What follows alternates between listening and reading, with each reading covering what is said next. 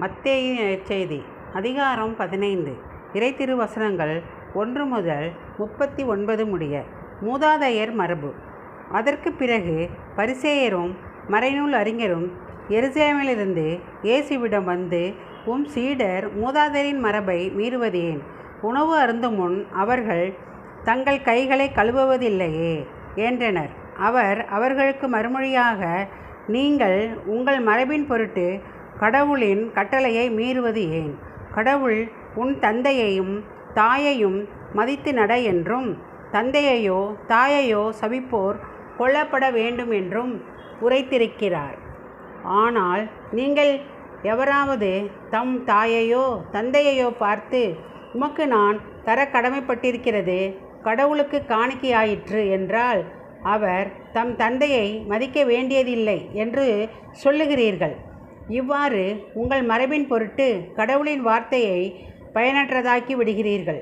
வெளிவேடக்காரரே உங்களை பற்றி பொருத்தமாகவே எசையா இறைவாக்கு உரைத்திருக்கிறார். அவர் இம்மக்கள் உதட்டினால் என்னை போற்றுகின்றனர். இவர்கள் உள்ளமோ என்னை விட்டு வெகு தொலைவில் இருக்கிறது. மனித கட்டளைகளை கோட்பாடுகளாக கற்பிக்கின்றனர். இவர்கள் என்னை வழிபடுவது வீண் என்கிறார் என்றார். மேலும் இயேசு மக்கள் கூட்டத்தை தம்மிடம் வரவழைத்து அவர்களை நோக்கி நான் சொல்வதை கேட்டு புரிந்து கொள்ளுங்கள். வாய்க்குள் செல்வது மனிதரை தீட்டுப்படுத்தாது. மாறாக வாயிலிருந்து வெளியே வருவதே மனிதரை தீட்டுப்படுத்தும் என்றார். பின்பு சீடர் அவரை அணுகி பரிசெயர் உம் வார்த்தையை கேட்டு மனவேதனை அடைந்தனர் என்பது உமக்கு தெரியுமா? என்றனர். இயேசு மறுமொழியாக என் விண்ணக தந்தை நடாத எந்த நாற்றும் வேரோடு பிடுங்கப்படும். அவர்களை விட்டுவிடுங்கள். அவர்கள் குருட்டு வழிகாட்டிகள். பார்வையற்ற ஒருவர் பார்வையற்ற வேறு ஒருவரை வழிநடத்தினால் இருவரும் குழியில் விழுவர் என்றார். அதற்கு பேதுரு அவரை நோக்கி நீர் சொன்ன ஓமையை எங்களுக்கு விளக்கும் என்று கேட்டார். இயேசு அவரிடம் உங்களுக்கு இன்னுமா புரியவில்லை? வாயினுள் செல்வது அனைத்தும் வயிற்றினூடே சென்று கழிப்பிடத்தில் வெளியேற்றப்படும் என தெரியாதா? வாயினின்று வெளிவருபவை உள்ளத்திலிருந்து வருகின்றன. அவையே மனிதரை தீட்டுப்படுத்துகின்றன. ஏனெனில் கொலை விபச்சாரம் பரத்தன்மை களவு பொய்ச்சான்று பழிப்புரை ஆகியவற்றை செய்ய தூண்டும் தீய எண்ணங்கள் உள்ளத்திலிருந்து வெளிவருகின்றன. இவையே மனிதரை தீட்டுப்படுத்துகின்றன.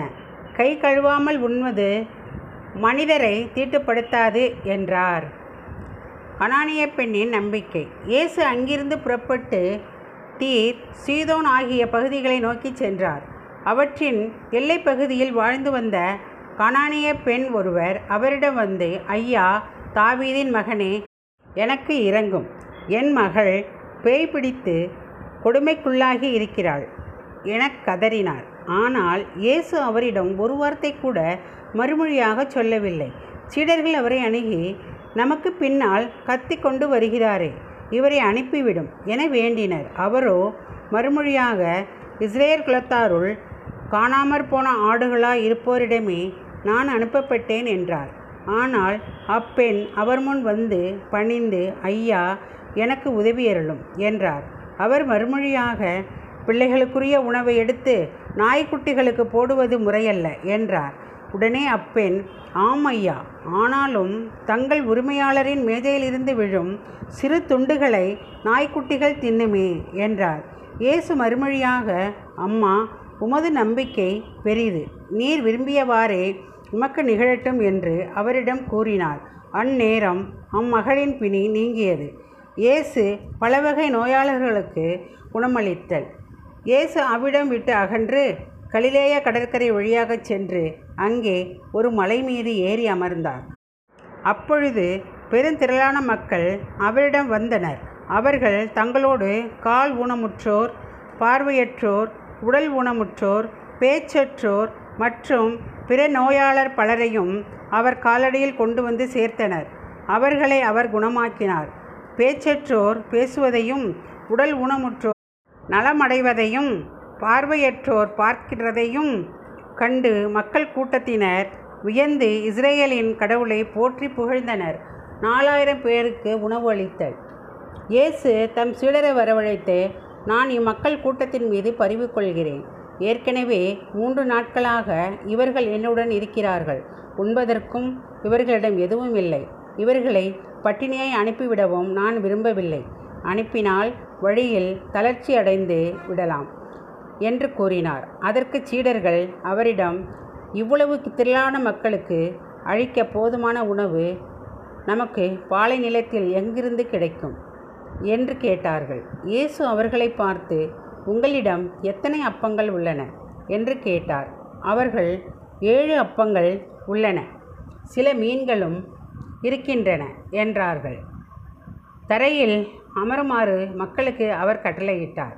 பின்பு அவர் ஏழு அப்பங்களையும் மீன்களையும் எடுத்து கடவுளுக்கு நன்றி செலுத்தி பிட்டு சீடர்களிடம் கொடுக்க அவர்களும் மக்களுக்கு கொடுத்தார்கள்.